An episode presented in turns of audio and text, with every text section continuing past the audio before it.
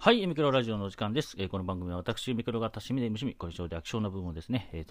トークに載せまして、皆様にお届けする番組となっております。本日5月の24日ですよね、第53回放送、皆さんいかがお過ごしでしょうか。月曜日ですね、週明けですけれども、私はね、昨日の放送でもお伝えした通り、今日は、昨日、京都連休でございまして、今日はすごかったね、朝起きたんですよ、8時ぐらいに。暑くて。暑くて起きて、で、もう今日は寝倒してやろうとは思ってたんですけど、寝れず。寝れなかったら、じゃあ何するかというと、もう、飲むしかないよね、みたいな。何時から飲んでんねんって話。でもそんな、バッと飲まなかったですよ。前、バッと飲んで、えらい目あったんで、夕方ぐらいに胃がおかしくなるみたいな事件があったんで、ちびちびと、本当に。日本酒飲むぐらいがごとく缶チューハイをね、ちびちびと飲んでおりまして。それで YouTube ね、いろんな見ながら、例えば40分番組とかね、なかなか見れない、普段ね、見ようと思ったら結構気合を入れないと見れないような番組とか、得意の 1.75 倍速とかで、バーッと見てまして。で、お昼ぐらいでしたかね。あれ、そんなでも、あったかな？でもお昼過ぎて、お昼ご飯もお昼ご飯っていうか昨日買ってきた丸天って平天ですよね。大阪風に言うとあれどうなんですかね。地域によってあるんですかね。おでんに入ってる形はいろいろあると思うんですけど、丸いなんていうんですかね、揚げ物みたいな、さつま揚げのちょっと薄っぺらいみたいなやつ、何も入ってない。そうあれ丸天って言ってましたね。丸天をかじりながら、YouTube 見ておりまして、で多分ね1時ぐらいにね寝たんですよ。多分私の記憶が確かならば。で起きたら 5時半とかでさっき今もう7時、半ぐらいですか。で慌ててね、もう早く8時にね毎日一応ね8時をめどに上げる、8時前に収録終わってれば8時に上げるでね、8時に上げれなかったら慌ててあげるみたいな感じなんですけど、それに合わせてっていう形で今はうどんをね、食べた後に、うどんって本当に自分でお鍋でうどん炊いてなんでなんですかね、ガス代、電気代を除けば、ほぼ十数円のね晩ご飯と、あと安かったねきゅうり7本ね、結構太いやつ、きゅうり7本で170円っていうね、スーパーお買い得なきゅうりがあったんで、それをね、かじりながらかじっておりましての晩ご飯が終了しまして、今からねレコーディングしておるという感じで。ちなみに、この今喋ってる声が、私、今日喋った、声を発生した第一声でございますので、ね、休みの日っていうのは大体こんなもんですよねって話はね、幾度となくこの、ポッドキャストでもやっておりますけども、大体こんな感じでございます。で、本題ですけども、また、ノープランでね、喋ろうかななんて思ってましたけど、そういうことができない体になったってことはいいことで。やるとやっぱりこう人間って経験則で分かるんですよね。多分これやったらえらいことになる、本当にグダグダかになる。でもねもうね第2シーズンのねもう53回目とかなってるのにまだグダグダかやるんかいみたいなね感じの、ちょっとこうやっぱりこう50回積み重ねてきた、自分の中のこのスキルっていうんですかね、こう積み重ねですよね。で、身についた、思いついたテーマをしっかり広げていけばちゃんとした話になるからみたいなところを喋りながら思いつくんじゃなくて、ちゃんとレコーディングする前に考えるということをね、ちゃんと学んで身につけましたので、大丈夫ですよ。多分大丈夫だと思います。で、今日話すのは、ちょっとね、さっき、その晩ご飯見ながらいろんなね、また漫画をね、こうアプリとかでペラペラって抜けたんですけど、ふと、なんで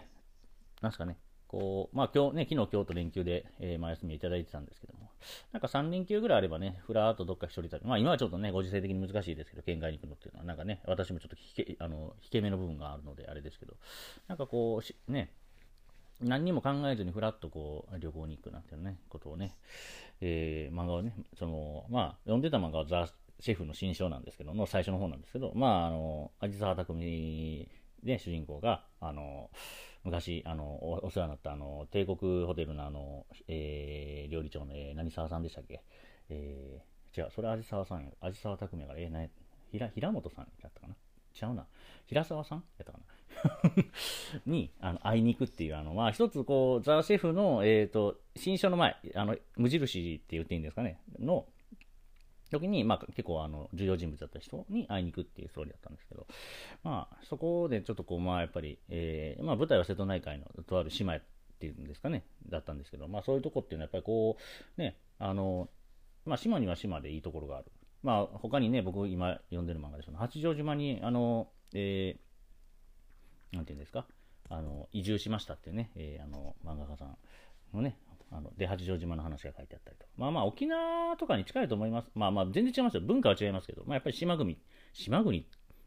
日本自体が島国ですけど、まあまあそういう島っていうんですかね、まあ、島のその生活があってっていう、まあそういう意味でなんかまた久々に一人旅したいなみたいな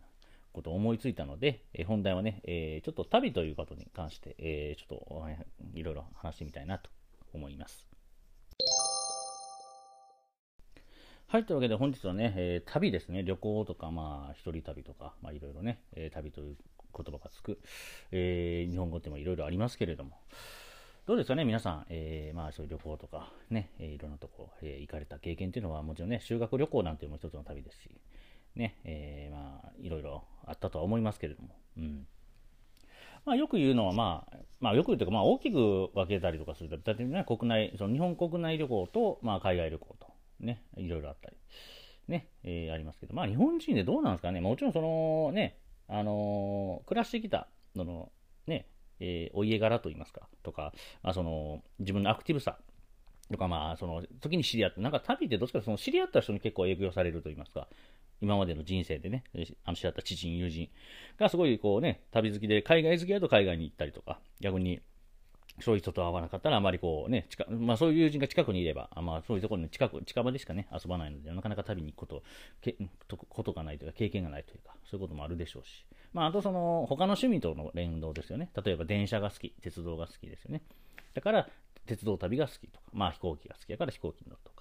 あと、まあ、何かお城が、まあ、僕みたいなお城が好きだと、お城のね、ある県に行ってみたりとか、何かこう、ね、山が好きで、山登り好きで、山のある県に行ったりとか、まあ、逆に海、ね、サーフィンとか、海のね、遊ぶのが好きな方はいろんなね、海に行ってみようと思ったりとか、あと釣りとかね、釣りもそうですよね、釣りも日本海側とね、太平洋側とか、あとね、瀬戸内とか、いろんなもう、ね、あと、ね、北国と、まあ、南国というかで、また全然魚も違いますしね、うん。まあ、あとね、例えばゴルフとかね、いろんな、まあまあ、趣味との連動でね、いろんなとこ行ってみようっていう方も、まあね、大多数いらっしゃるのかなと思いますけど、まあ、今回に限っては、まあ、私もどっちかというと、海外旅行より国内旅行の方が、まあ、ね、場数が多いと言いますか、まあ、普通はそうですかね、うん、だと思うので、まあ、国内に限ってのお話でね、また海外の話はまた、うちの機会の時にちょっとお話しさせていただければなと、覚えておかないといけないですけどね。はい。インプット。はい、OK。じゃあ行きましょう。国内旅行ですけども、まあ、国内といってもね、1都1道2府43県と、47都道府県がある日本国でございますけれども、まあ、大体そこで分けるんじゃないですかね、その47都道府県どれぐらい、行かれたことありますかみたいな、まあね、例えば隣県やとね、それは旅行じゃないやろっていうかもしれないですけど、逆に言うとね、北海道のそのすごいこう、ね、稚内の人とか、まあ、旭川でもいいですよね、とか、釧路、根室の人とかが、じゃあ隣県の青森に行きましたけど、それはもうとんでもない旅行っていうかもう、うん。だと思いますし、逆にね、まあ、近いって言えば、例えば、まあ、僕のイメージですよ、例えば佐賀県の人が長崎に行くとか、福岡に行くっていうのは、まあ、結構、まあ、ね、買い物行くんやったら、まあ、大体そっちに行くことも多いし、みたいな。でも、これ、なんか前、大分の人かなんかに聞いたんですよね。大分の人って、福岡とかに、なんか、熊本とかに出て、買い物とか行かれるんですかって聞いたら、いや、そんなこと、なんか大分の人は、あんまりこう、なんていうんですかね、大分市内で済ましちゃおうみたいな話を聞いてて、うん、もちろんそのなんか、ね、高校生とかだとやっぱりその福岡、ね、博多の方とかにやっぱりそういう、ね、ショップとかがあるからそっち行って買い物したりとかはするけども、なんかある程度の年になるともうなんか行くのがめんどくさくなって、もう大分市内で大体のこと済むよみたいな話を、ね、聞きまして、へーって、まあ、そういうのってね、僕は九州に縁も怒りもない、ちょっとね、まあ、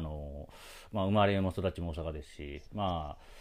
あね、東京に住んだりとか、まあ、今石川県に住んだりとかで両親がまあ岐阜県と、愛媛県なので、まあ、そういうところね、ちょこちょことね、里帰りで行ったことあるんですけども、まあ、逆になんかそういう九州とか、東北とか、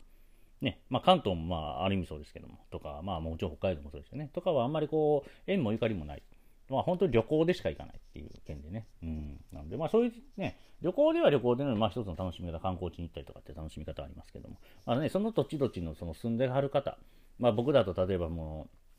数年前にね石川県に来て、仕事でずっと住んでますけども、やっぱり来てから知ることっていうのはね多数ありますし、石川っていいとこやなって思うとこもあればね、大阪の方が良かったなって思うとこももちろんありますし、それはねいろいろこう比較で見えてくるところがあったり、どっちがいいどっちが悪いとはならないんですけども、一部で言えばねこっちがいいこっちが悪いって相対的になるんですけど、じゃあ全体的に見てどっちがいいかって言われたら、それはねいろいろいいとこも悪いとこもあるしっていう、感じですよ。結論言っちゃうとやっぱり慣れ親しんだ土地は一番住みやすいですよね。僕で言うと大阪はやっぱり、ホッとすると言いますか。それがなんかあれかですかね、小さい時から住んでたからこそのなんか感情なのかなって気がします。そういう話はちょっと、それはどっちかというとその、土地土地の感じですね。置いといて、今回は旅ということでね、ちょっと旅の方また話戻します。さっき言ったその1都1都2府43県のね、47都道府県。どんだけ行ったかっていうのがある程度こう旅行のね好きな人、旅行によく行く人とのなんかこうバロメーターみたいな感じで、でもこれ結構聞くと案外行ってない人多いんですよね。なんか僕もそういうお酒の席といいますかで、いろんなね女の子とか一緒に飲んでるお客さんとかにいろいろねそういうね どこどこ行ったみたいな、この前どこどこ行かれはんだんかみたいな、初めて行ってきたんよみたいな、そうですかみたいな、いいとこですよねみたいな感じの話の時に、そういえばどういうとこって行ったことありますとか、どこどこ行きましたみたいな話の時に、その47都道府県どれだけ行ったかっていうみたいな話になったことがあって、案外僕のイメージだとね、なんていうんですかね、それだから家々違うと思うんですけど、うちはもう旅行が好きな家だったんで、すごいことに行ったことない県は多分2県かな。しかも関東ですよね。関東の群馬と茨城ですかね以外は多分行ったことあるんですよ。45都道府県か。そう行ったことあります。ある自信があります、っていう感じで、だからちょっとね旅の話しようかなっていう気になったんですけど、だからでも行ったことない人って本当隣の県しか行ったことないみたいな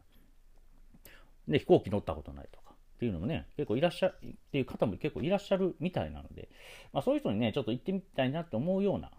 ねお話をちょっとね今日はイントロデュース的な感じでね、旅の話、僕も旅も好きな人間なのでね、やっぱ親の影響で旅がやっぱり好きな人間で、いろいろとこっち来てからもね、一番遠くでどうですかね、新潟の村上まで行ったんかな、村上まで行ってないか、柴田まで行ったのかなぐらいまで行きましたし、でも距離で言ったら多分南魚沼が一番距離あるような気がするんですけど、新潟をねぐるーっとね回ったりとかはしましたしぐらいですかね、こっち来てから。もちろんね、能登の、先っぽまで行ってないですけど、輪島とかは行きましたね、ご飯食べに行ったりとかしましたし、福井はね、あんまり、福井市内ぐらいで泊まってるんですけど、でもね、永平寺の方とか、朝倉、戦国時代が好きなんで、その朝倉義景、ね、っていう武将が、浅井長政とね、こうタッグ組んで織田信長を追い詰めた、武将で、福井県の武将ですけども、そこのね、もともとのその館跡地みたいな感じで、そこ行ったりとかね、はしてましたし、結構ね、そういうお城、さっきも言ってました、お城を見に行くって結構多いです。その柴田城を見に行った時、だから柴田行っての柴田城ね、見に行った時でしたし、あと新潟競馬場見たかったとかありましたけど、それは置いといて。そうですね。なので、結構ね、旅行、小さい時から、旅行はね、よく、連れてってもらったのもありますし、大人なんて僕もね、ちらとこう、例えばですけど、稚内行きましたしね。いやー、稚内はすごかったですね、やっぱり。東京に出て、一回ね、石川から東京に出て、東京から、羽田から稚内空港まで飛んだんですけど、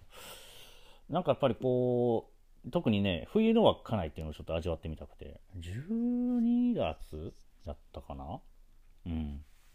の結構早めの12月ぐらいに行ったんですけど、帽子ないと死ぬなと思いましたね。帽子と手袋はもう本当ないと死ぬなと思って、納沙布岬と、宗谷岬だって、宗谷岬の方が、日本最北端ですよね。一番北側にある岬で、実は稚内市内とはちょっと離れるんですよね。バスってどうですかね、結構30分ぐらい走るんかな、もうちょっとかな、もうちょっと短いかな、25分とかかな、やった気がするんで、それでもなんかなんか往復1000いくらバスねはどういうチケットがあるんですけど、うん、稚内駅からね行ったんですけど、その稚内駅っていうのはね桃鉄でいうとこの一番あそこのよく特急カードでくるくる回るとこですよそうあそこが一応その電車としても最北端らしくてね、でその野散歩岬っていうのがその稚内市内の方の一関係でいうと西側なんですよね。西側の宗谷岬より西側のその、岬があって、そっちの方がちょっとまだ、南、なんですかね、こう、宗谷岬よりは南側にあるっていう。で、そこの近くに稚内駐屯所ってね、自衛隊の、駐屯所があって、そこの横をね、ずっとね、せっかくやし、時間もね、やることないし、歩いて野散岬まで見に行ってみようかなみたいな感じでね、うん、サハリンが見えるとかね、なんか、ね、話なので、行こうかなと思ったら途中でなんかもう風がなんかもうブリザードでしたね。僕多分これのことがブリザードって意味やろうなっていうぐらいなんかね、ほんと氷のなんかね なんていうんやろ、砂利みたいな、うん、砂利が飛んでくるみたいなでね、その要は体感でいうと多分マイナス何度の風がその砂利と一緒に飛んでくるわけじゃないですか。マジで頭取れたかと思いましたからね、本当にわかんないですよ、本当それをでも行けもう無理や、でも引くにも引けないんですよもう結構な距離歩いてきてるんで、野散岬のまだ入り口も行ってないんですけど、でやばい、もうこれ家のねちょっと家のちょっと不法侵入みたいなわけで、家のちょっとこう壁のとこでちょっと休ませてもらおうというか、ちょっと隠れとこうと思って隠れて、でこうコートの腕のところで頭ね両手でこうなんやろ、TM レボリューションのホットリミットみたいななんか格好しながらわかるかななんかこう頭をねこう防ぎながら前進してって、うん。でちょうどそこがその、自衛隊の駐屯地の横やったんですけど、いやこんなとこにで訓練でもう本当にねね言い方あるけどド M やなみたいな、もちろんねそうやってなんですか北方戦線といいますかを、監視する意味とか何かあった時にねそこからいろいろ旅だったりとかいろいろね出かけるんでしょうけども、いやこんなとこもね駐屯地ってあるんやなっていう、うん、こんなとこで作らんでいいのにっていう思いです。で結局野散岬の、バス停があるんですけど、でそこが一応終点でそこからは歩いて行ってくださいよっていう感じやったんです。そこまでもう歩いてってのはね時間があったんで、別にバス乗らんでもいいや、もう野散岬なんか行けるはずもなく、うん、その場でねバスに乗り込んでもうガタガタ震えておりましたで慌てて稚内、駅まで戻って、稚内駅にセイコーマートあるんですけど、セイコーマートで帽子と、手袋を売ってたんで買って、それで事なきを得ましたね、はい、っていうね、それは稚内行った何年前かな、4年ぐらい前やと思うんですけどね、そんなにか3年前ぐらいかな、うん、いやそんな3年前か2年前かなどっちかかな、うん、でもあんまり僕寒さに関してはね暑さよりは寒さの方が耐えれる人なんで、うん、切りゃいいって考え方の人ですし、うん、楽しかったですよ。すごい澄んだ空気で、やっぱりね、雪の、ね、積もったエリアではね、やっぱりこう、なんすか、湿気もあって、こう、ね、澄んだというか、潤った感じでね、その分ね、日光の話は気をつけないといけないとかね、いろいろ、この前のお肌の話じゃないですけど、日光に弱い人間なんで、ね、気をつけないといけないと思いながらも。でも、うん。ただ宗谷岬もねすごい吹きさらしなそのね岬の本当先端なんで、周り何もない、三方何もないみたいな感じのとこなんでね、あそこも気をつけていかないと本当腕の感覚なくなったり頭の感覚なくなるんでね、本当完全防備でね行っていただければなという感じでございます。あとそうですね、南はもちろん、沖縄本島までですかね。石垣は行ったことないんで、うん、沖縄は沖縄修学旅行でも行きましたし、家族でも行きましたし、うん、オリオンビールがねすごいやっぱりこう土地柄にあって美味しかった、夏場ね行くと、うん、よくねオリオンビールってこちらでもあれはアサヒビールが、販売してるんで、うん、コンビニとかにも置いてあるところありますけども、なんかオリオンに関して言うとやっぱり沖縄でのものが一番かなっていう、沖縄の料理としてね、うん、もう沖縄料理屋さんとかにオリオンありますけど、うん、あれはやっぱ料理に合うマリアージュですよね。なので、あれはついつい頼んでしまいますけど、なんかもともとビールをそんな飲まない、あれはたちではあるんですけども、うん、オリオンはやっぱりこっちでね、たまにもうラベル見たら飲みたいなとは思う時ありますけど、いや、これは絶対のここで飲むよりは沖縄で飲んだ方がいい。ここでは朝日スーパードライにしといた方がいいっていう、うん、感じです。ちなみに朝日スーパードライも置いてます。沖縄に。僕が行った時は。もちろんまあそのね、キリンさんとか札幌さんとかもあるとは思うんですけど、基本なんか朝日さんがね、なんか、そのオリオンさんと組んで、出されてる感じなので、なんか朝日ビール置いてあったなっていうイメージがありますけど。まあ沖縄はやっぱり海ですよね。うん、海はやっぱり海上でね、気持ちよかったです。ただ、なんか、ナマコがやっぱりこう、ね、クレヨンしんちゃんの漫画とかでもありましたけど、あれはグアムかな、裁判かな、なんかの話だと思いますけど、なんかね、ナマコがこう、ね、海底にいまして、たまに踏むとグニュってなるっていうね。うんまあもう別に気持ち悪い、まあ気持ち悪い食感やなって思う人もいますけど、別にね、害とかいう感じではないので、どっちかというとやっぱクラゲの方が怖いなっていう感じだったので、まあでもやっぱ沖縄はね、やっぱ日本では、数少ないですよね、南国の、島といいますか、なのでね、うん、まあ夏場に行くのはいいと思いますよ。うんまあ、僕はね、やっぱり日光の問題は。いや別にでもね、海に入っている分にはやっぱ気持ちいいんで、うんまあでもね、釣りもちょろっと覚えましたし、釣りもやってみたいなってありまして、やっぱゴルフもね、ああいうとこでやったら楽しいやろうなって気もしますし、うん、まあやっぱ沖縄もう一度行ってみたいなっていうのがありますよね。まあもう、まあ、死ぬまでにって意味ですけど、うん、まあ、うん、やっぱでも好きな人もいますしね、あとはプロ野球のキャンプとか見てみたいっていうのもありますよね、時期的にね。まあ時期的なものはありますけど、うん、でもやっぱりああいうとこまで行くとね、何連休っていうね、かなりのこう連休、まず行くまで1日みたいなね、考えで、まあこの前のあの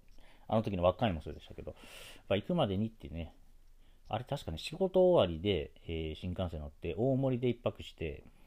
で、次の日大森から、そう、羽田行って飛んで、その日の晩に、ライブがあったんですよ。あるでライブ見てで1泊して次の日の朝に宗谷岬見に行ってそのまま空港行って飛んで帰ってきたんでだから一応2泊3日できたんですね、うん、だからそれが限界かなっていう感じですね。もっと長期連休取れたらねいいんですけどでもね連休取ったら取ったでねなんかやっぱり、うん、仕事に戻ってくるのがしんどくなりそうな気がしてね私の性格的になんかずっとこう絶えずこう毎日同じ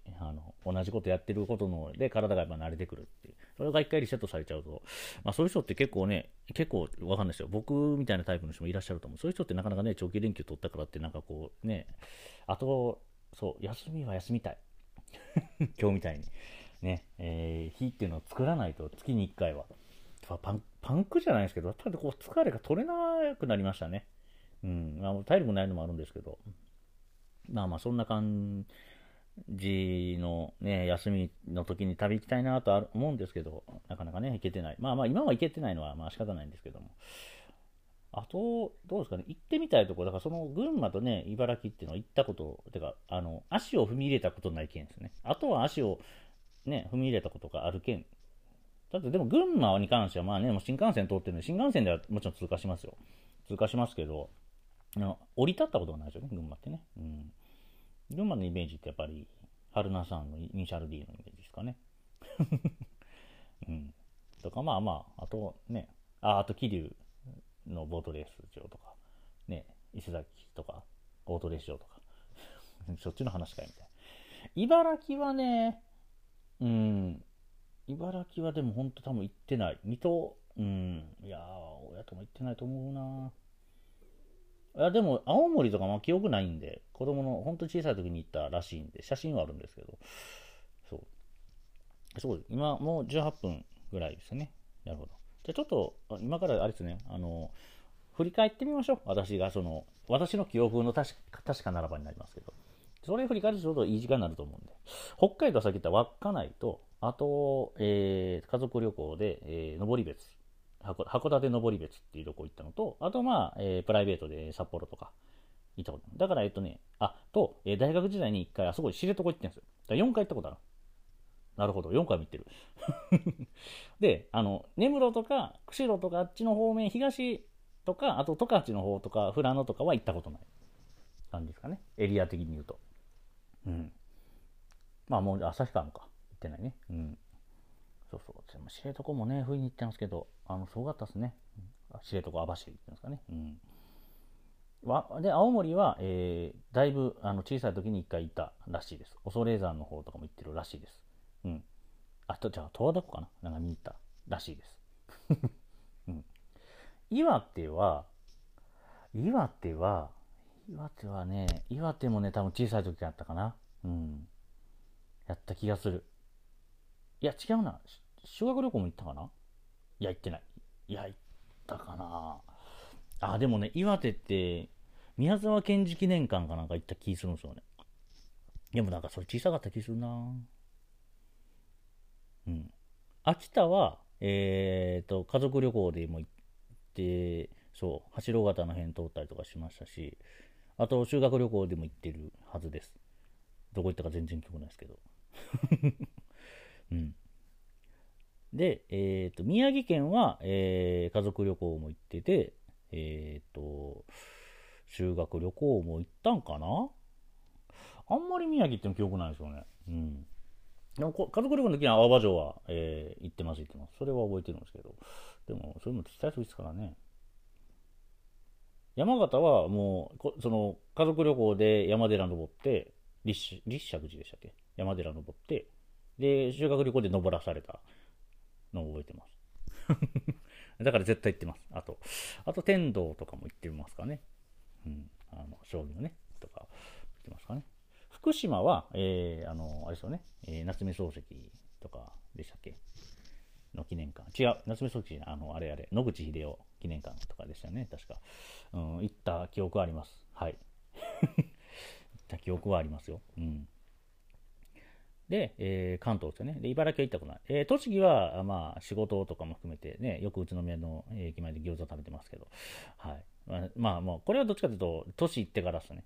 うん。で、まあ、もうその仕事の翌日休みの時は日光にも行きましたし、はい。東照宮ね、見に行きましたよ。もし、なんかすごいいろいろ見れて、なんか感動しましたね。うん。だから栃木は結構あります。で、群馬は行ったことないです。で、千葉は、ディズニーランドですよね。うん。ディズニーランドぐらい。まあ、あと松戸とかに遊びに行ったりとか、柏に遊びに行ったりとか、まあ、遊びにちょこちょこっと、東京に住んでた時に行ってましたね。はい。で、まあ、埼玉も、浦和の方にちょこちょこっと遊びに行ったぐらいですかね。うん。あんまりでも埼玉は行ったことないですよね。うん。大宮で降りたこともないですし。はい。あと、あれですか。所沢の、西武ドーム、今の。はい。まあ、行きましたね。はい。メットライフドームでしたっけ？うん。行きましたけど、そう、野球で結構そう行きましたね。じゃあ、千葉もそう、幕張メッセ行ってますよ、そういえば。行きました。はい。覚えてます。ね、そう。なんかそっからすぐ近くにね、マリンスタジアムあるって話は聞いてます。その時にね、聞きましたし、一回行ってみたいなと思ってますけど。はい。で、東京も私住んでたんで、ですね。まあ大体、高尾山とかは行ってないですけど、大体、東京競馬場に行きましたし、うん。大井は行ってないですけど、全部競馬場のあれかいみたいな。で、あと、そうそう、多摩川のね、ボートレース場とか、僕、ボートレース初めて行ったの多摩川やったんで、ね、行きましたね。で、平和島行ったことないですけど、江戸川も。なんかね、どうですか、西東京は多かったですね。府中とかにも遊びに行ってたりとか、うん。登戸は、あれ、神奈川県なんですよね、確か。うん、なんか、あっちの方向に遊びに行ってましたね。うん。そうです。はい。で、神奈川は、まあ、よく遊びに、川崎も行ってましたし、横浜もね、やし、ね、野球ね、ベイスターズファンなんで、横浜のスタジアム何回も行きましたし、で、中華街も何回か行ったり、うん。観光もしましたよ。赤レンガ倉庫とか、ね、みなとみらいの観覧車乗ったりとか、まあ、それ遊びに行ったとか、お前デートやろって、まあ、言われたら、まあ、そうなんですけど、行きましたね、ちゃんと。デートらしいデートしたの本当横浜ぐらいじゃないですか、あの当時。あとはなんかご飯食べに行こうみたいなレベルでしたね。でもなんか行ったな、銀座じゃない、お台場とかね、汐留とか行ったな。なんか結構そう考えるとご飯いろいろ行ってるな。きました、行きました。うん。なんか思い出してきました。なんか甘酸っぱい思い出が。まあまあ、それは置いといて。で、次、ちょっと中部地方ですね。山梨は、一人旅で、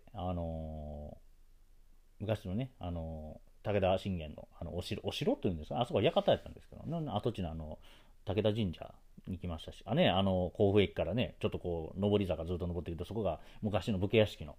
ね、その、武田信玄に、使えてた、例えばね、よくいるじゃないですか、高坂正信とか、なんかね、小山田 なんちゃらとか、ああいう人たちが、要は、お屋敷が、の跡地がずっとあって、登っていって、で、武田神社があるっていう。もう行きましたし、そこからバス乗って、白州ってね、北斗市にある、白州の、サントリーのね、白州蒸留所も見学行きましたし、山梨はね、結構ね、それね、ほうとうも食べましたし、結構ね、ちゃんとした旅しましたね。ただ、勝沼の方とかね、ワインとかはまだちょっと行ってないんで、一回行ってみたいなって気はします。ね、長野と含めてね。うん。山梨は完全に旅行で行きましたね。はい。特急開示ですよね。なんかもう行く前にめっちゃなんか電車で寄った覚えはあるんですけど、もうやばい、降りようかなみたいな。もうやばい、勝沼で降りようかなみたいな。でも最後耐えて行きましたね。一泊して。はい。懐かしい。で、新潟市来た時に結構ね、車で、こっち来てから車でね、旅しました。だから佐渡だけ行きたい、ずっと行きたいって思ってるんですけど、やっぱり、佐渡行く時はやっぱりね、かなりのこう余裕持った日程じゃないとね、フェリーが止まったりとかした時、高速船が止まったりすると、やっぱり足止め食らってね、仕事を迷惑かけるんで、うん、なかなか行けてないですけど。そう、新潟ね、はだいぶ、まあ、北の方は行ってないですけど、まあね、南魚沼とかあっちの豪雪地帯とか、こっちの、長野との県境とかね、行きましたね。結構でもなんかすごいえぐいルート取った覚えあるんですよね。上越に泊まって次の日、新潟市行くっていうことやったんですけど、上越に泊まって上越に、行った時はね、昼っていうか3時ぐらいで、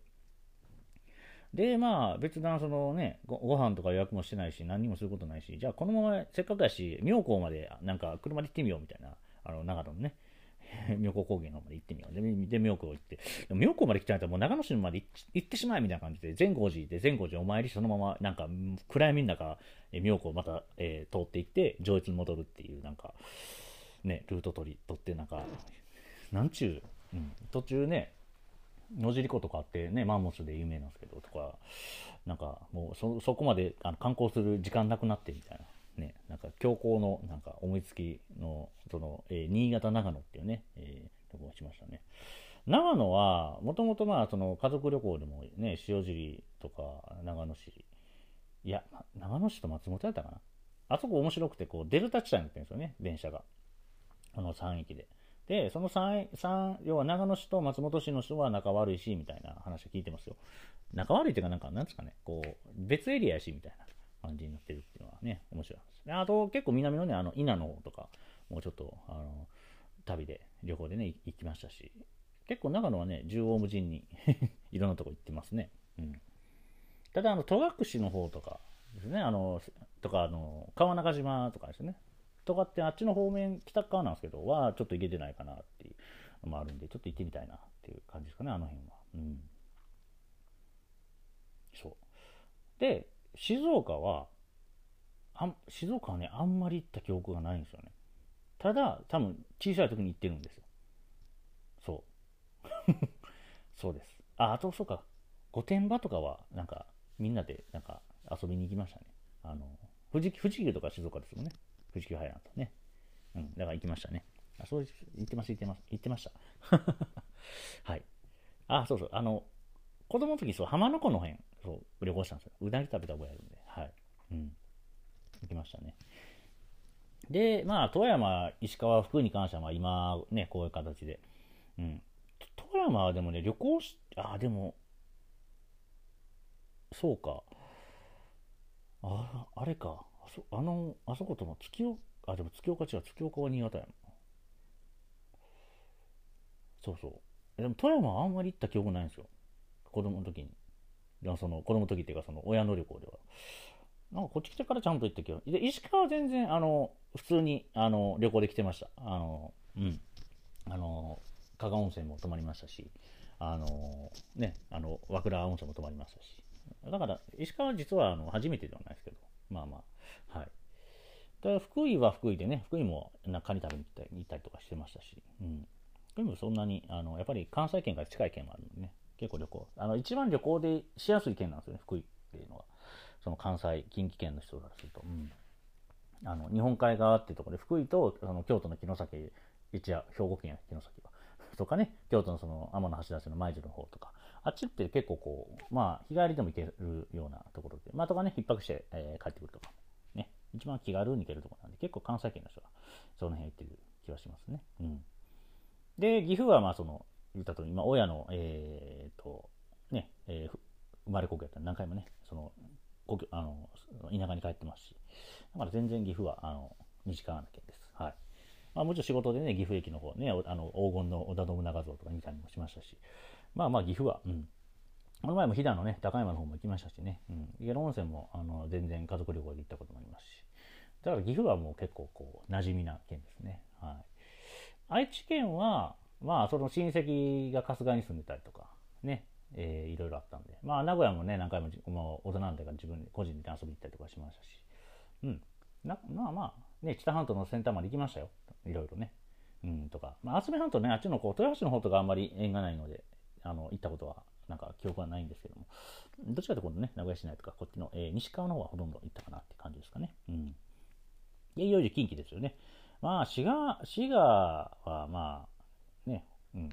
なんか仕事でも、ね、彦根、ね、東、古東っていうんですかね。古東の方もね、彦根、米原、ね、あっちの方も行きましたし、ね、西はね、有名な大戸とか、ね、比叡山降りてね、坂本とかあっちの、とかね、もう観光にしましたしね、うん。結構だから、滋賀もね、何回も行ってますし、三重はもう、うん、ね、伊勢志摩のね、とか、伊勢神宮とかね、で、長島スパーランドとか、この前初めて名張とかね、伊賀の方も行きましたけど、まあ、遊びでね、うん。まあまあその辺もまあ行ってます。まあまあ京都はね、京都案外でも僕行ったことないんですけど、うん、まあまあでもやっぱりなんだかんだ友達が住んでたりとか遊びに行きましたし、奈良もね、奈良はよくまあ、うん、奈良公園、ね、東大寺はもう遠足で行くような、大阪の人間は遠足エリアなんて行きましたし、和歌山はね、南紀白浜アドベンチャーワールドね、友達とね、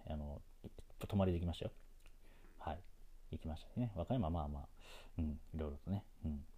あ、高野山もね、和歌山ですしね。霊剣、荒高菜、ね、高野山。はい。さっきも比叡山とか言ってましたけど、もうどっちも登ったことあるんで。まあまあ、やっぱりね、昔の寺院というか、やっぱりこうね、厳かな雰囲気でいいなって思いますね。うん。だから大阪はまあ、言わずもがな住んでたエリアなんでね、うん。行きましたし、ね、平場、USJ、ね、昔のエキスポランドだね、狭山遊園とかね、三崎公園のね、遊園地とかね、いろいろありましたよね。うん。兵庫県はまあ、よくね、元町の方とかね、神戸。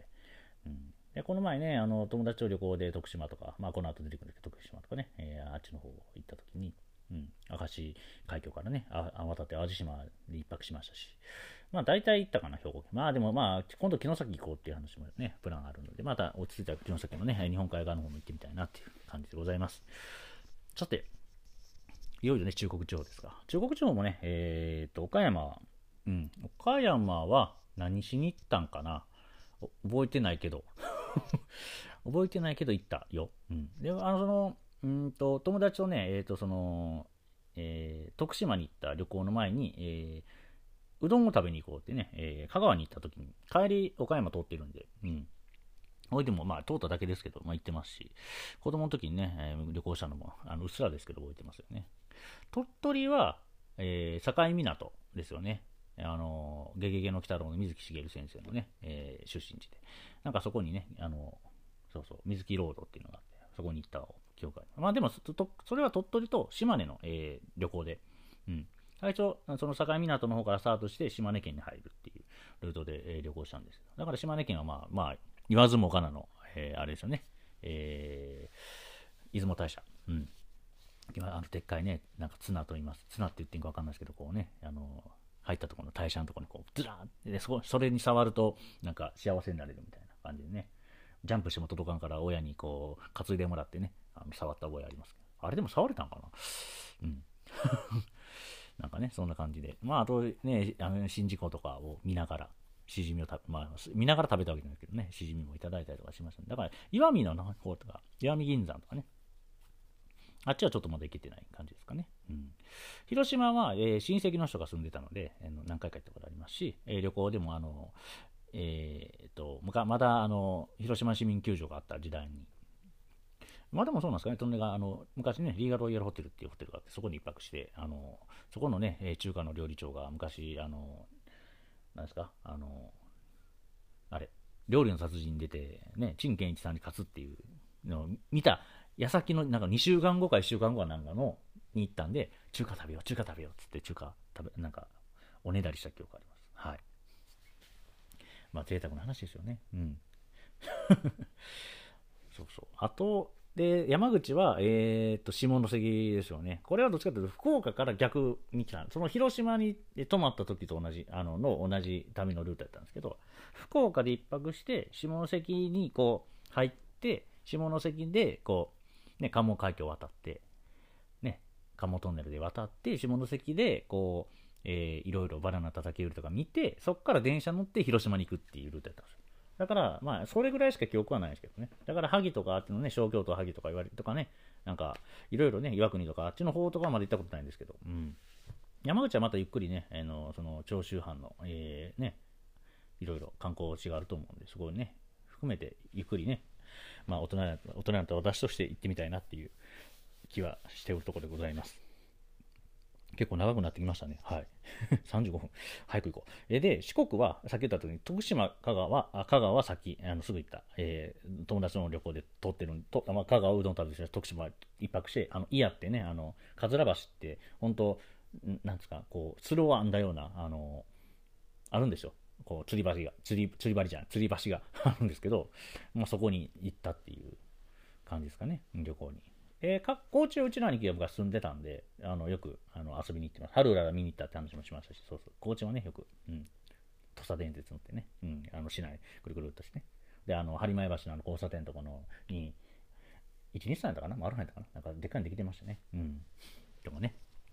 帯屋町、ね、アーケード街とかね、うん、そこに広末ビルっていうビルがあってみたいな、まあ、この話はやめてみましょう。うん、はい。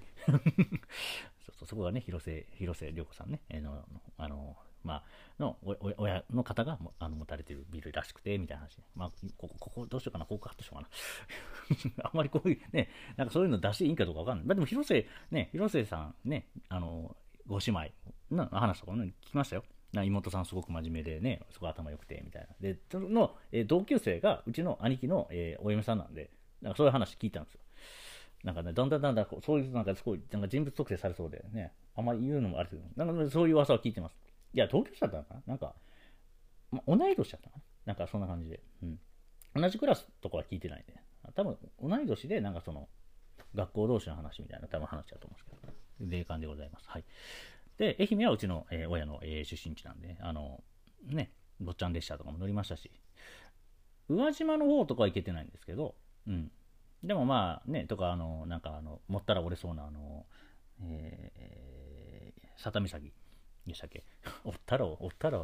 や、もったら折れそうって。まあ、でも、愛媛県の形見てもらったら分かります。大分の方にぴょんと突き出してるね、佐多岬の方とか行ったことないですけど、まあ、松山とか今治とかね、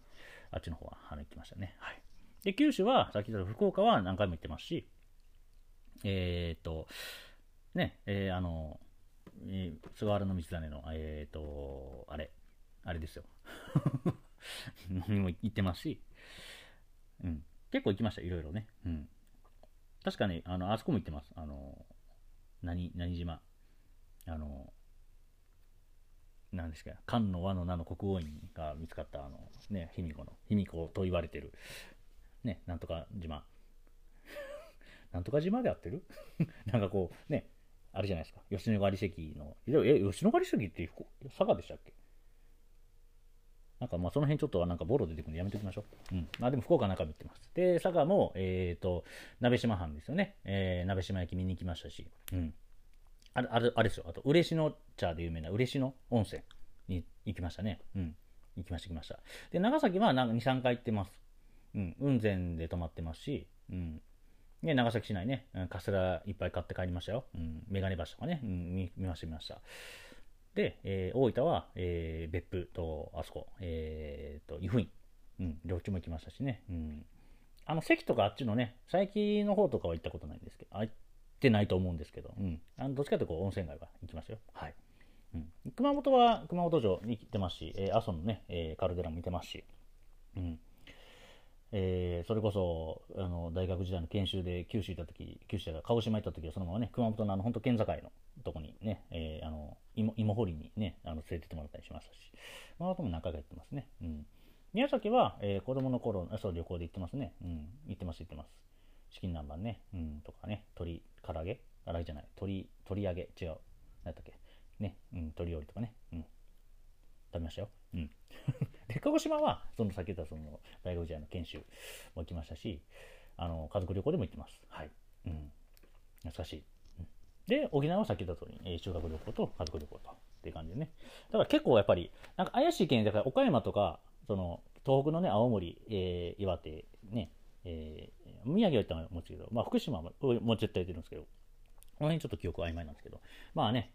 それをより、濃くするためにもね、またコロナ落ち着きましたらいろんな県ね、旅行してみたいなと思いますのでね、その話も、ご期待いただければなという感じで、すいません、長くなりました。じゃあエンディングいきます。はい、というわけでね、エンディングでございます。いやー、ちょっとね、各県の話したら、